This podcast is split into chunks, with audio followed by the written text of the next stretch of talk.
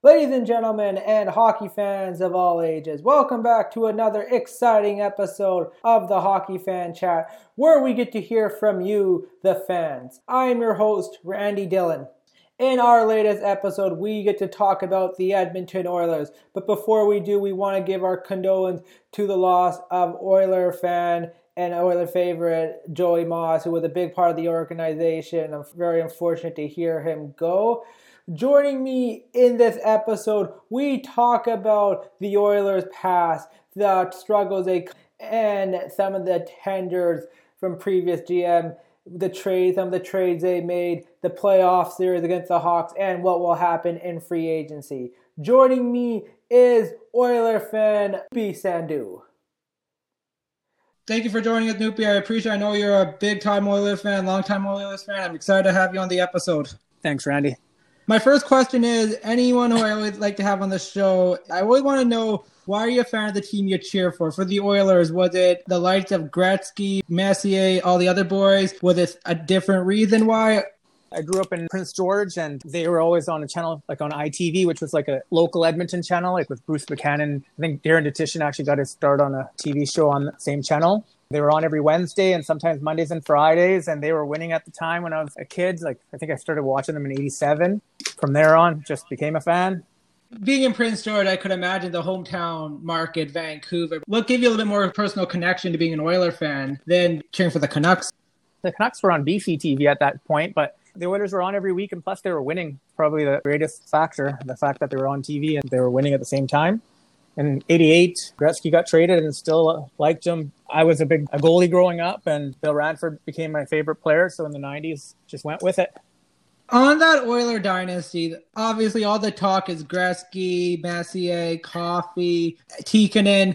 Do you feel that there's some other players in that group should get a little bit more recognition, or are those guys the guys who did all the work and deserve all the credit? 87, I was seven. But looking back at it, like Craig MacTavish was a big part. He's always been a big part of the Oilers. He should get some credit. But obviously, Gretzky, Messier, Kurri, the Hall of Famers, the skill that that's the reason they won. But Kevin Lowe was there, Randy Gregg. So there's lots of players that should get some credit for sure. But obviously, Gretzky and Messi, and I think Coffey was gone for the '87 Cup. I think they got Craig Simpson by then. So even Craig Simpson, like they all get some credit. I could imagine being an Oiler fan, then the run in the final, then 06. It's just been a nightmare. Everything and anything has gone wrong for the team. Nothing worked. Any decision they made, it seemed like they've always find a way to backfire. Just explain to me, I want to know, like, how can you stay with the team where everything they're doing just, unfortunately, at that time is just going south or just like, where do you like put your hands up and say enough enough? Obviously, as a fan, you don't really get to the point where you're going to say enough is enough 06 they had Pronger. After that, it was just a bunch of different things. I think they started chasing after that. Like if you look at the team before that, they had like their own cap, so they knew how much they had to spend. Kevin Lowe make these deals that would end up getting them younger players that were hardworking. And in 06, when they got the cap, they ended up getting like Pronger. They got Mike Peca think at the deadline it was like Samsonov and Roloson, and obviously they couldn't keep everyone. Peca left, Pronger left, and then after that, I think they were just started chasing. They went and signed Vanek to an offer sheet, didn't work out, so then they went and signed Dustin Penner to offer sheet, which worked out, but by then the team just wasn't the same. I think after they traded even Ryan Smyth, they didn't get back what they could have with those draft picks. One of the first rounders, the defenseman didn't pan out. From there, it was just a, a comedy of errors even to this day, I feel like the major blow to the organization had been trading Chris Brown because I know at that time there was some controversy of him and he was hated and he wanted to leave. But I feel like they never got enough in that trade. Fortunately, you can't replace the Chris Pronger. There's not going to be another one. They never, I felt at that time, really addressed the need for a defenseman. Always they were trying to load up their forward group and the defense was always left high and dry and, they, and the defense has always been a problem. Can't blame him for leaving. He said he had some family reasons obviously you're not going to get somebody back like him. It's hard enough to get a player like him in the first place. And then after that, I remember they signed Sheldon Souray. So they did try to address it in some ways or have a defense by committee, but it just never worked out. And it just got worse and worse. It was just like kind of like being on the blackjack table. You just think the next card is going to work out for you. Ken Holland's taken over the regime. Kevin Lowe was there since Glenn Sather left. Kevin Lowe had a decent run. The team was competitive and they made the final in 06. But since then, like a GM really hasn't been able to put this team in the right direction.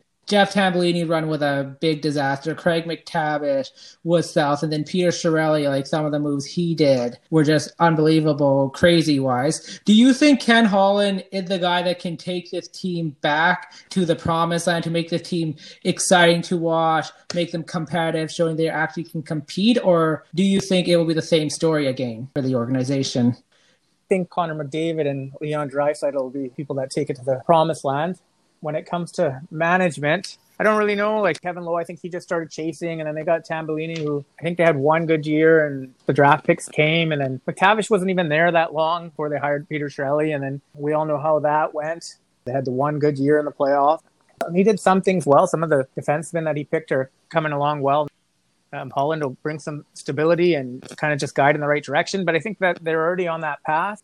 I don't know the nicest way to put it, but it's more of just not messing it up. Because I've always heard the biggest rumor is in the Oilers organization, it termed the old boy club, where a lot of the alumni they get involved, they get to make decisions or tell the GM kind of what to do. And I feel if that's true, the only way Ken Holland can even make the team successful where there's no interference. Do you think that time had now passed, or do you think there's still going to be meddling from the alumni in that case, or if there was even meddling?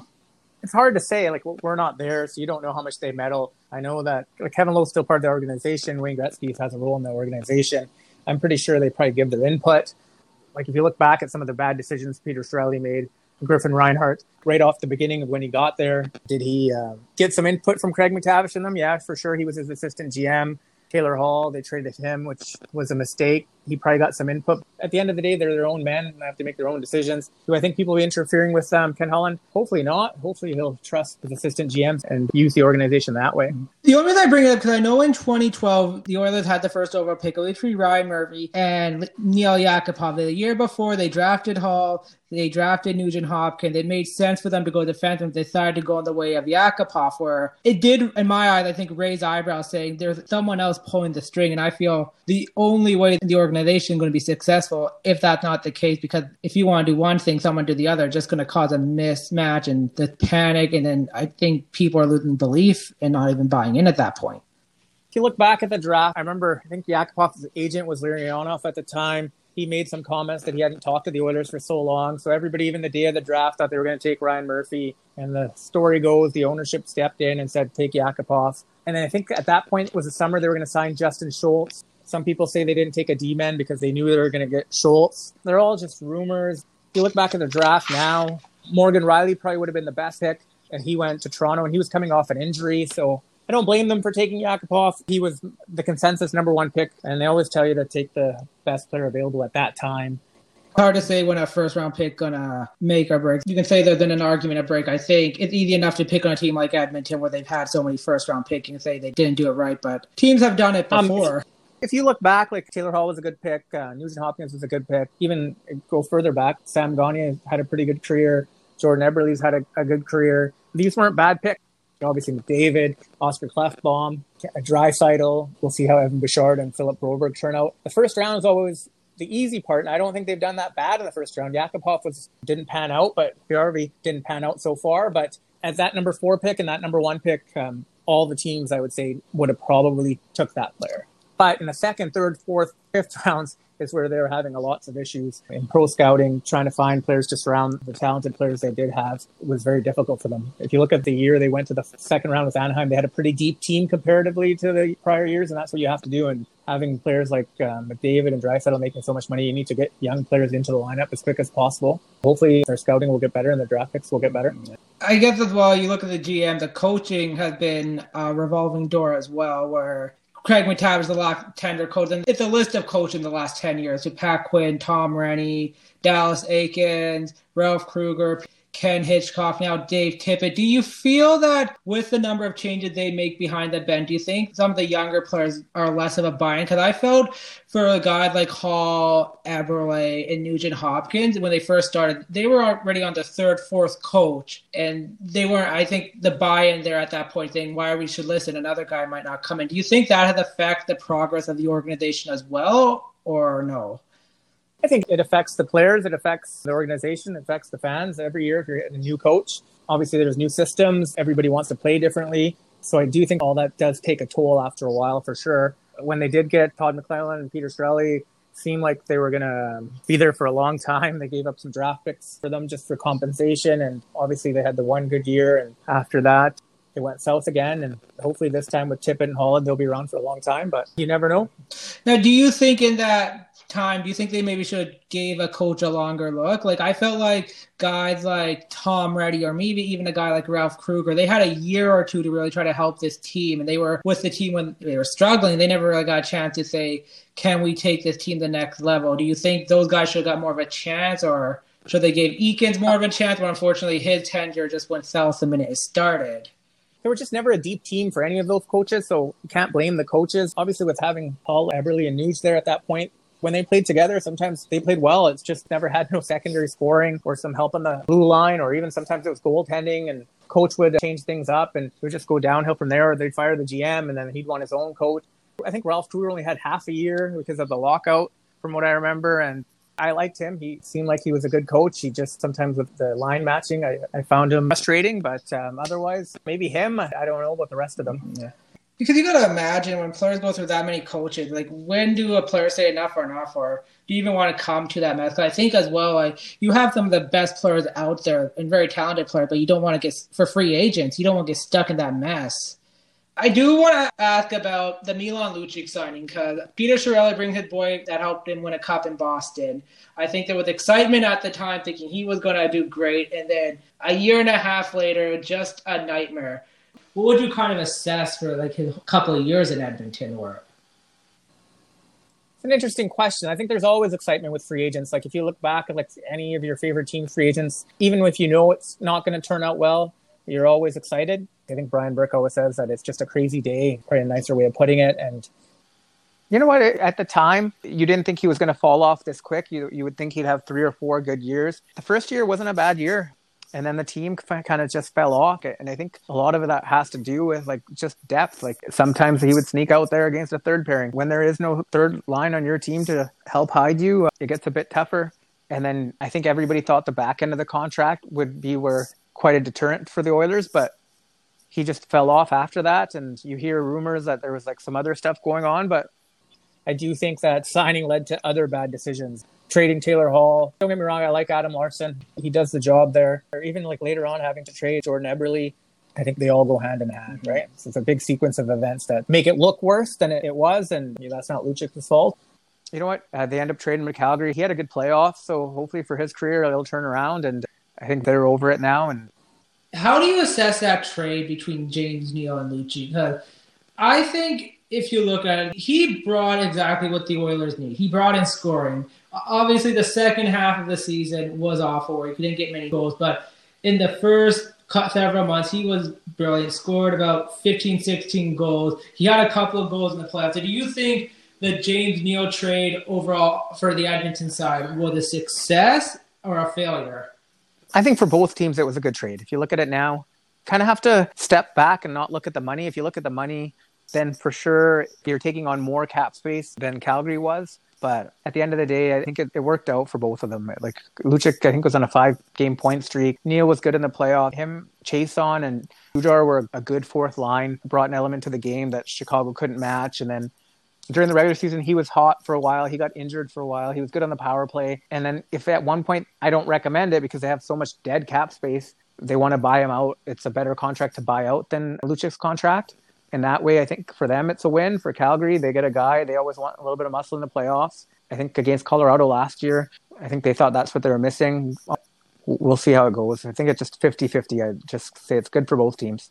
I think if the Oilers would have made the playoff one or two times in those years, I think it made a difference because that 2017 we go back they played against san jose san jose was still a big team at the time where burns was still throw around the body they had several big guys then you play anaheim we're still big and rough and I think he felt bill at the time, but I just think it was disappointing how it all went down all the talk is McDavid and Draisaitl, and it's well deserved. But do you think there's another player on the team that maybe should get a little bit more credit on what they do? Because I look at maybe a guy like Oscar Klefbom, where when he's healthy, I feel like the defense does play much better. When he's not, they do take a little bit of a hit, but I think it has to do with a little bit more of committee. Do you think that another player or two who deserves a little bit more credit than they deserve or they've been getting, or is everyone just doing enough?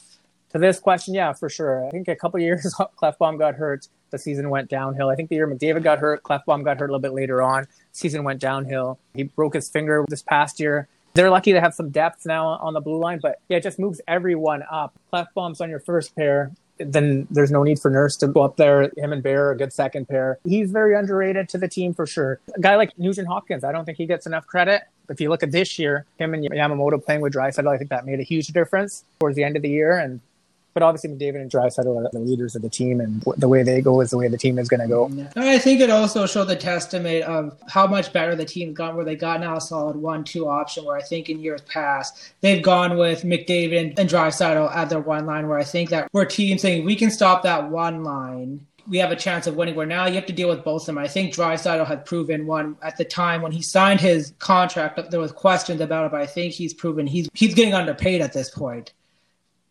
At this point, you can say that, but when the contract happened, I would say most people would saying that he was overpaid. But at this point, for sure, he's getting underpaid. He's the top five best player in the league, in my opinion. So, I think you have to go back even to Penguin, the last players to win two Harts in, in close proximity with Crosby and Malkin. So that's a special treat there to have that them bring that gold. The Oilers going to playoffs. They were the favorite to beat the Hawks and it just didn't go that way from game one an absolute nightmare. Game two of the mcdavid draisaitl show. Game three a couple of bad breaks and game four. Crawford stole the show. What is your kind of reaction to that series and where do you think series went wrong for the oilers? You're correct in your assessment. Game one i just don't think they showed up.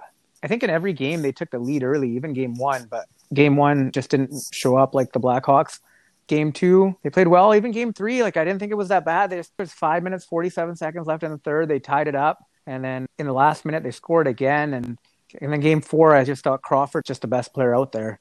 And that's just how it goes sometimes, especially in the playoffs. If you want to break it down, they just didn't get an extra save every game. I think their average was four goals a game. Goaltending had been good all year. I would say at some points it was great during the year, but in that series, they needed somebody to make a big save.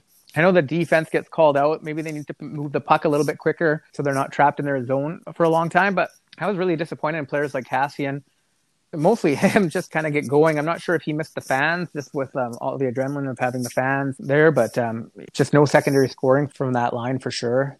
I wouldn't say Kassian was a disappointment. I think as well other players like Yamamoto, disappointment. Anthony Anthua was definitely a disappointment. You gave up quite a bit to get him.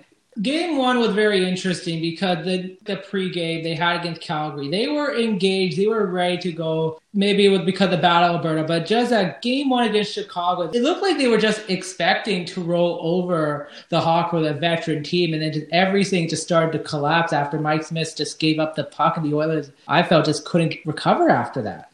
I agree with that 100%. You know, you said A had one really good game. I thought Yamamoto was pretty good. He hurt himself in preseason. I think against Calgary, maybe, or maybe in their last scrimmage game. Maybe that carried over a bit, but I really didn't have an issue with their top six, like with McDavid, Nugent Hopkins, uh, Ennis was there for a bit.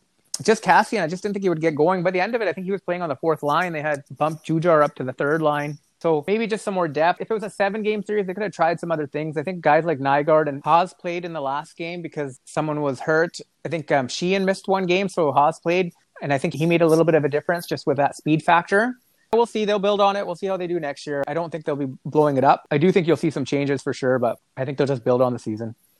Look at the Oilers free agency. I guess you can say it's kind of a win loss scenario where they made some great moves acquiring guys like Tyson Barrie, Kyle Turris on very good deals. But then you look at them not able to address the goaltending where you look at rumors report they're offering guys like Mark Markstrom, Crawford, and Holtby big money, but they decide no. What's your kind of take on that situation? Free agency overall, I thought it went well. Like hopefully Barrie will have a turnaround year. They're missing Klefbom on the blue line this year. It looks like for the whole year. So they needed somebody to quarterback the power play and make a good pass out of the zone. I think I read somewhere five on five. He was 10th in assists for a defenseman. When it comes to Turris, I wanted them to get better defensive center. But when Turris came available, I guess they might want to run three offensive lines. You never know. Maybe he'll go in the wing and Nugent Hopkins might drop to the third line. Jesse P is back. I think that's their biggest wild card. If he can score and he can play on the first line or the third line, see how it goes. Um, and the goaltending, I don't really have much to say, to be honest. I heard that they offered Markstrom a big deal, which I don't think they should have, anyways. It would have hamstrung them with the cap. They offered Holtby two years, big deal. I'm not that big of a Holtby fan at this point. And they offered Greiss and Crawford contracts, and they didn't want to come. I think it came down to Miller and Smith, and they went with Smith because they knew who he was. Five on five last year, Koskinen had a pretty good save percentage and pretty good goals against. So I think they'll have to ride him a little bit more this year. Smith, he didn't play well in the playoffs, but he was okay during the regular season, better than I expected. So let's hopefully he can keep it up. But with father time, you never know. It could just be an off year. They actually signed Forsberg as well, who's like the Carolina third goalie. And I read somewhere they paid him 700 grand AHL and NHL monies. You never know. He could end up playing a few games. I think overall, Ken Holland, he did a good job in his free agency. I'm Jesse Puljujarvi, because I find that interesting because the reports were he was done in Edmonton. He didn't want to come back regardless of who was in charge after the fiasco with Chiarelli and him playing with Todd McLellan and Ken Hitchcock. And now it looked like he's going to get a chance on the top line because they didn't sign Anthua. Do you think Jesse Puljujarvi can now be that legitimate top six winger they originally drafted for that can help put up goals? Or do you think it's going to be the same old story for him? Good question. I'd like to think that he's going to be a top six forward, but I don't think so. I think he'll end up playing on the third line. He'll get some time with McDavid and Draisaitl for sure, but hopefully he can prove us wrong because he has a first line talent just didn't think the game fast enough. Like there are some games where he looked like fourth overall pick, making great plays. His five on five minutes with McDavid were limited, but they had good points per 60. Hopefully he can, but I just don't think so. That's just my opinion. I think the big question going to be for him is hopefully playing over in Sweden. I think one, unfortunately, his situation in Edmonton, he got put into a really bad spot where the fourth overall pick, the high expectation, then they're in a salary crunch, and then he's under so much pressure to perform where I think his development kind of went south all the uh, turbulence the coach. I think him going over to Sweden will help. He got a chance maybe to learn a little bit more about the game. Hopefully that will help if they run him playing with Turris, him, and Ennis like as a third line, let's say, they'll be sheltered a little bit and it'll have a little bit of offensive flair. So hopefully that'll help him. And I think you look at guys like Yamamoto as well, who I think who got time to develop and last year had a really big coming out party. So I think maybe with that time over swing can help. Yeah, and Tippett seems like he's better at developing young players than McLellan was. And I can just say, like, just on the Oilers, like with Yamamoto playing last year, Caleb Jones, Ethan Bear, all making big strides last year. And then even guys from Europe that came over their first year's NHL seem to do well. So hopefully this a different coach will help as well. The second part I want to ask about this question is Jesse Puljujarvi is in a very similar spot where Nail Yakupov was with his time in Edmonton, where he had a first good year, then after just went south. Do you think the Oilers should have went kind of this route with Yakupov as well? Let him go overseas, develop, play over there, then come back, or was that already kind of a disaster already there that it was just beyond repair? If it was up to the Oilers, I'm not sure if they would have been smart enough to let him go over himself. I think he chose that. His agent chose that, which ended up being a good call on his part. I'm not sure how to even compare him to Yakupov. Different types of players. Yakupov struggled wherever he went after, but they both seem like they maybe just didn't think the game as well as people thought they did. But who knows? You mature. This guy has a lot of size. People with size and speed like that usually take a few years longer to mature. So hopefully that'll work out. So hard to compare situations. Every player is different. When they had Yakupov, their defense was horrible and they wanted him to check back defensively. He probably's never done that in his life. So it puts a lot of pressure on players that way.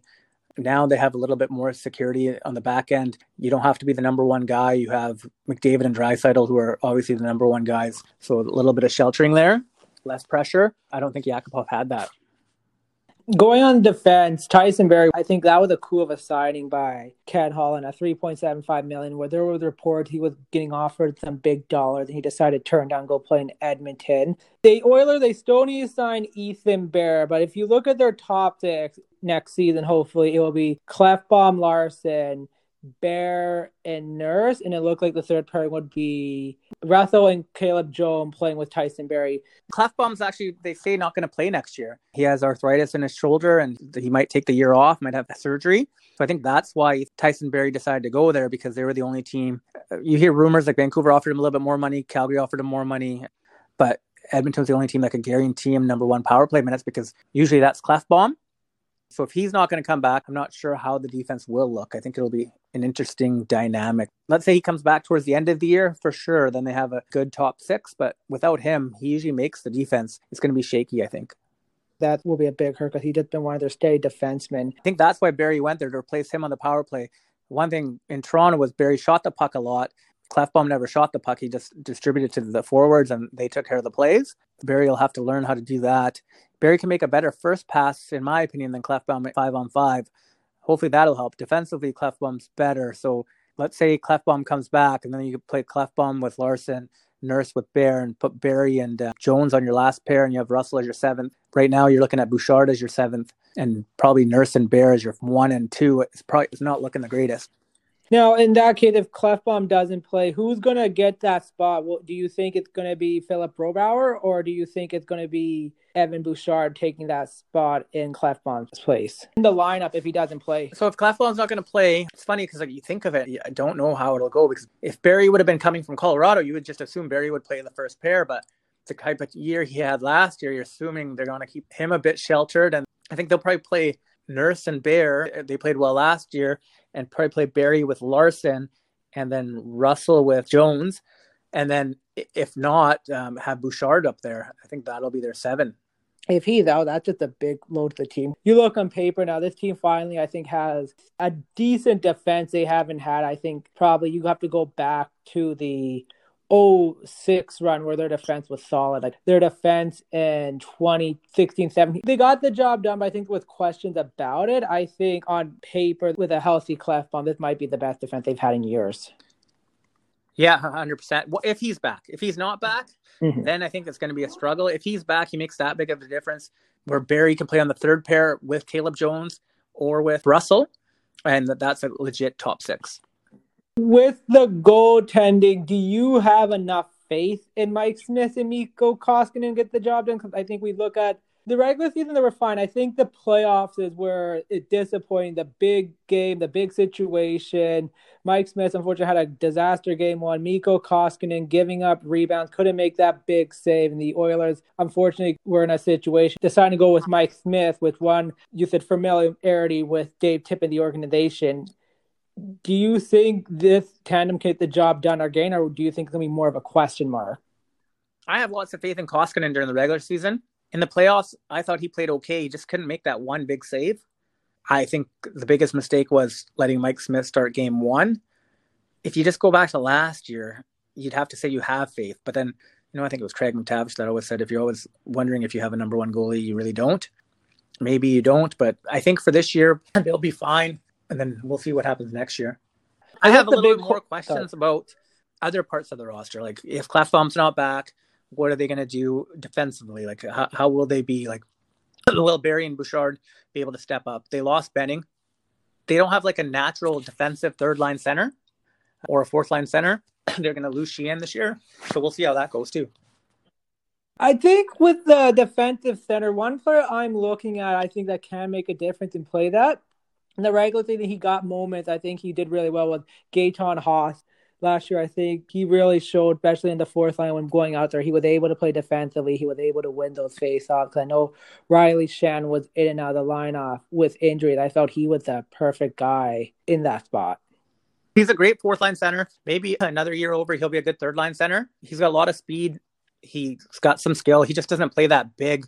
I think in the playoffs they had Jujhar back there on the fourth line instead of him, and then Sheahan got hurt, so then they put Haas in there. I do have a lot of faith in him, and even with um, Nygard, who was hurt, hopefully that works out. Comparing the regime the year after they made the playoff from Ken Holland this year into what Peter Chiarelli did after they made the playoff, do you have enough faith that Ken Holland does have the Oilers on the right track? This team is finally seeing progression rather than digression? They've disappointed me a lot as a fan, so I won't say that. I have no idea. Next year they have a lot of cap room.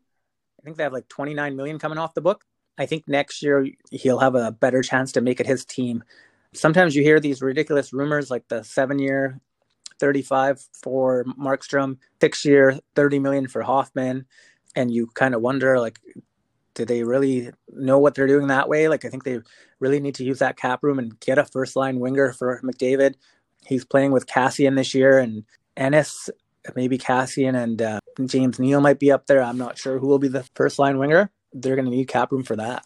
The Hoffman rumor is just crazy. I think you look at the rumor thing, he's not a good support in the locker room. From the goaltending, though, for him addressing that, I think it's important because you've seen this over the last 10 years for the Oilers or more. The last legitimate goalie was Roloson, and he had bad defense. And I think you look at a guy like Markstrom, or you look at Vancouver, they had a good year, but I think people that watch that team closely could say the defense was not the best. He bailed them out. I think Markstrom would have solidified that goaltending, but you are right thing you gotta be smart with the cap, and you can't issue. So we'll see what they do. I think there'll be some goal, good goalies out next year as well. So maybe he'll address it. Yeah, they actually have two good younger prospects, but they're on the young end. They're ones that was just played his first year in Russia after he got drafted, and the other one played in the Q. So they're a little bit off on that end, and it'll be interesting. He gave out some bad contracts in Detroit, so it's kind of scary. And if you look at Peter Chiarelli, when he was in Boston, he gave out some bad contracts, and he kept doing the same thing when he mm-hmm. came to mm-hmm. Edmonton any GM, I think, has given out a bad contract here and there. I think also as well, where dialing in with Ken Holland a little bit more, I think the one thing he never had to worry about Detroit was goaltending because he had Hasek, he had Joseph. People just came lining up, and then Howard Mrazek. I think that was the one thing he never had to worry about. Where in Edmonton, he has to look at and figure that yeah, out. Howard yeah, sometimes they just came. We'll see how it goes. If Koskinen can do it, we'll see. This will be his last chance to prove it. I think he probably knows that. He only has two, two years, years, but left. one year after this year. This will be his last year because if he doesn't prove it this year, they're easier to trade him or buy him out. So mm-hmm. we'll see. I'm not worried about the regular season. I'm not going to lie. It's just more the playoffs. Like they were in second place, just a little bit behind Vegas going into the playoffs over a, a good sample size of 70 games. So I'm not worried about that. I'm just more worried about a little bit of the blue line, a little bit of a checking line center the big question going to be going to next season is going you say Klefbom is he going to play it because that's just going to put a hole in defense but let's say hypothetically Klefbom does play everyone's healthy ready to go do you feel the Oilers are good enough to compete with the like the Vegas? Obviously Calgary did a little bit to get their team better. Vancouver improved. Do you think they're going to be showing they are one of the, the better teams in division or is it going to be the same old story where they kind of fall off? I think they will. Obviously the, Vegas is the cream of the crop. Edmonton played them well this year, to be honest. Peter Angelo obviously um, makes the team a lot better, but I think with the Battle of Alberta, they always have good battles against Calgary. They're going to be in. It looks like it's going to be a Canadian division, so I'm really excited to see that. To be honest, we'll play Montreal, Toronto a little bit more freewheeling all year, so I, I think they'll be fine that way. I'm not worried about that.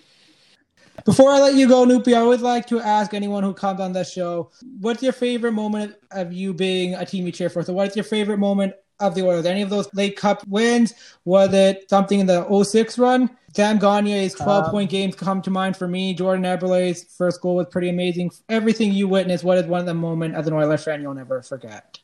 Uh, there's lots of moments, obviously. When they were playing Dallas back when I, I was in high school, those were big moments. Like Cujo was there, the Marchant goal. I used to be a Dougie Weight fan. So those teams I grew up with uh, were big moments. Even with this team, not the greatest memory, but like the year they made the playoffs, I went watched game three and game four in San Jose. They won one one nothing, lost one seven nothing from what I remember, and same time game five in Anaheim where the Ducks came back and, beat them. So all those memories and I can't think of one. Maybe would have to go back if I had to really pick one. Would be um, Game Five of that Stanley Cup final when Pisani scored the overtime winner. Maybe you can't argue with that moment. Down shorthanded, down three one this year. That was just a big, huge momentum roll. And then I guess the question will always be, what would have happened if Roloson didn't get hurt or Ty Conklin never played the puck wrong? I think that could be the argument.